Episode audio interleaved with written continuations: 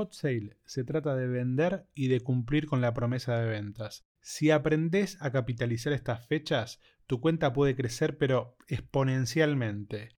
Hay tres actividades centrales que vamos a tener.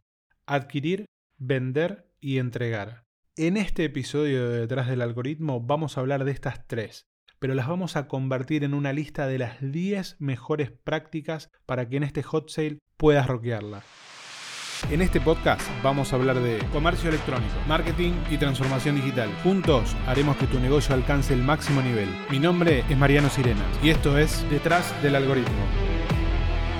Vamos con la primera. Arranquemos definiendo objetivos. ¿Cuál es tu objetivo en este hot sale? ¿Vender más? No, vender más no es un objetivo. Vender más es una expresión de deseo. Un objetivo debería ser vender un 50% más que el mes pasado en el lapso de una semana. Te tiro algunas ideas para que puedas definir tu objetivo. Quiero alcanzar la categoría Mercado Líder Platinum. Quiero posicionar determinadas publicaciones. Quiero liquidar el stock de un determinado producto. Quiero vender 10 millones de pesos en una semana. Cualquiera sea la dirección de tu objetivo, tenés que definirlo. A mí me gusta pensar en objetivos encadenados, ¿no? Esos que hacemos algo que da resultado, pero que también me sirve para lograr otra cosa. Por ejemplo, en Hotsale es un muy buen momento para posicionar publicaciones, porque promocionamos determinadas publicaciones que acumulan una gran cantidad de ventas. Nuestro objetivo principal es la venta y como objetivo secundario, esa publicación queda con una gran cantidad de ventas acumuladas que hace que cuando pase la acción y baje el agua, esa publicación tenga un muy buen posicionamiento. Si querés aprender a definir objetivos, no te vuelvas loco, te metes en Google y buscas objetivos SMART. Hay mil tutoriales de cómo definirlos, ¿no? Pero para no dejarte colgado, te lo resumo en las cinco características que tiene un objetivo. Tiene que ser alcanzable. O sea que un objetivo que vos puedas alcanzar, que tenga una realidad con tu negocio. Si vos vendés habitualmente 100 mil pesos y querés ponerte un objetivo de 50 millones, va a ser difícil que lo puedas alcanzar. Tiene que ser mensurable, lo tenés que poder medir. Tiene que ser temporal, tiene que tener una fecha específica. Tiene que ser relevante, ¿no? Para vos, para tu negocio, y tiene que ser específico. Tenemos que deber hablar de algo que podamos visualizar y que tenga sentido. Pero lo importante de todo esto es que definas tu objetivo, ¿no? Está muy bien que te enfoques en todos estos aspectos, pero a veces no es necesario ser tan perfecto, ¿no? Siempre y cuando definas tu objetivo, estamos bien. Vamos por el rumbo y por el camino adecuado. Vamos con el punto número 2. Definir el target de tus publicaciones. Si ya definiste tu objetivo, ya sabes lo que vas a buscar. Bien, por lo cual ahora es momento de definir con qué publicaciones lo vas a lograr, en qué publicaciones te vas a enfocar. Y cuando definas el target de, de, tus publicaciones, tenés que atender los siguientes dos aspectos. El primero es que tenés que analizar tus costos en profundidad, ¿no? Ya sabemos que, salvo que sea tu estrategia, no podés salir a vender a pérdida, ¿no? Esto que ya hablamos anteriormente de los productos aptos para Mercado Libre. Y lo segundo es que tenés que tener stock porque vas a vender. Bien, entonces es importante que tengas stock y es importante que te asegures que tu proveedor te va a entregar y te va a reponer mercadería. A veces nos metemos en estas fechas con publicaciones que agarramos al azar o salimos a vender las cosas que tenemos a mano y resulta que la rompemos con un producto y teníamos 4 o 5 unidades, ¿no? Entonces es importante que definas el stock y es importante que definas si tu proveedor va a poder reemplazarte el producto, si vas a poder continuar en la acción y vas a poder aprovechar al máximo la exposición de esta fecha tan particular.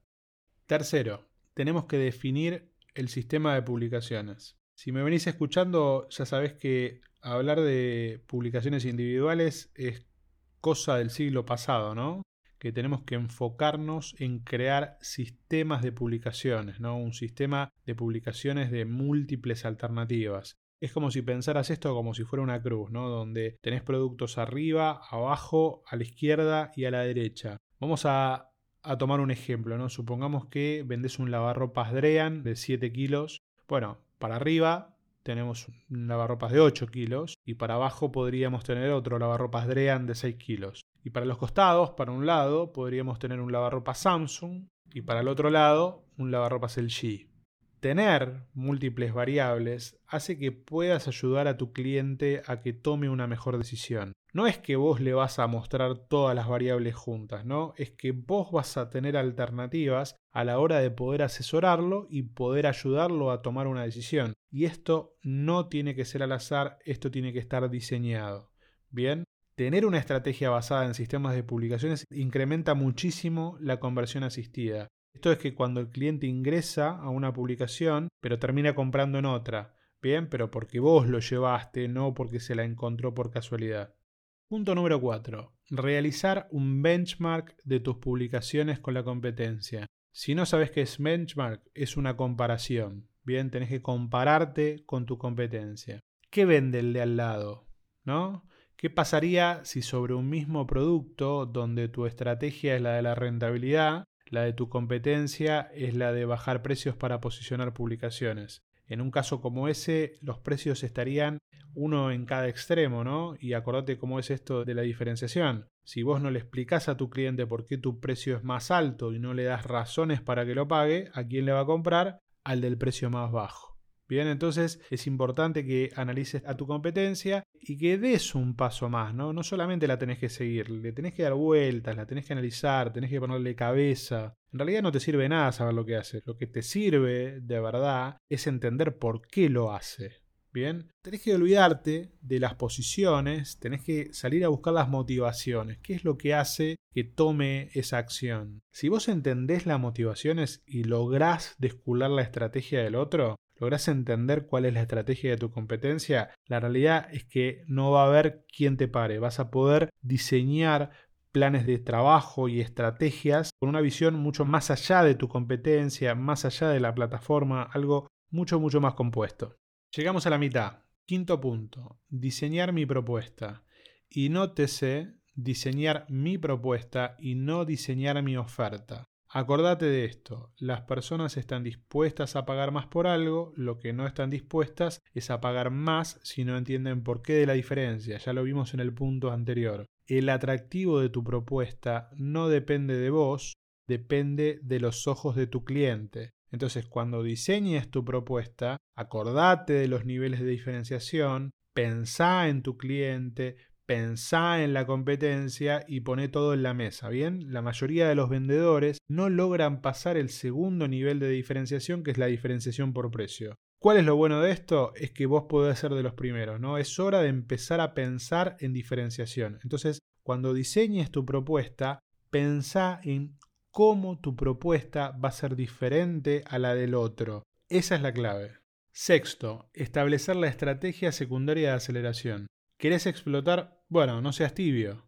Bien, mailing, redes sociales, publicidad, todo apuntando a tus publicaciones target. Si hiciste bien tu trabajo anteriormente y definiste tu objetivo y definiste tu propuesta y analizaste la competencia y elegiste bien las publicaciones, la realidad es que tu conversión va a ser muy buena, va a estar por las nubes. Entonces tenés que aprovecharla y dirigir todo el tráfico que puedas a esas publicaciones que están convirtiendo muy bien. El orgánico, el pago, el recurrente, tu base de clientes, todo, todo lo que puedas hacer, tenés que tirarlo en ese lugar donde las cosas funcionan. Bien, entonces fíjate esto: las acciones 10x, las que multiplican por 10, las que hacen que el crecimiento sea exponencial, son las que hacen una cosa y la otra, no una cosa o la otra.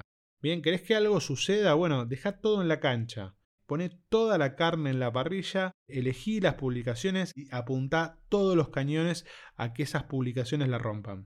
7. Dicen que el 7 es el número de la perfección. Bien, es hora de que tu equipo sea perfecto, o sea que es hora de preparar a tu equipo. Aunque puede que vos solo sea tu equipo, o sea que bueno, tenés que prepararte. Bien, no importa si estás solo o sean 50 personas, tienen que tener tres funciones o tres roles muy claros. El primer rol es el de la venta. Bien, el equipo que está atendiendo, el equipo que va a vender, tiene que estar atendiendo. La comunicación es en tiempo real. Cinco minutos es tarde, ¿no? El cliente vio otra publicación y se fue atrás de la respuesta de otro vendedor. O sea que tiempo real es tiempo real.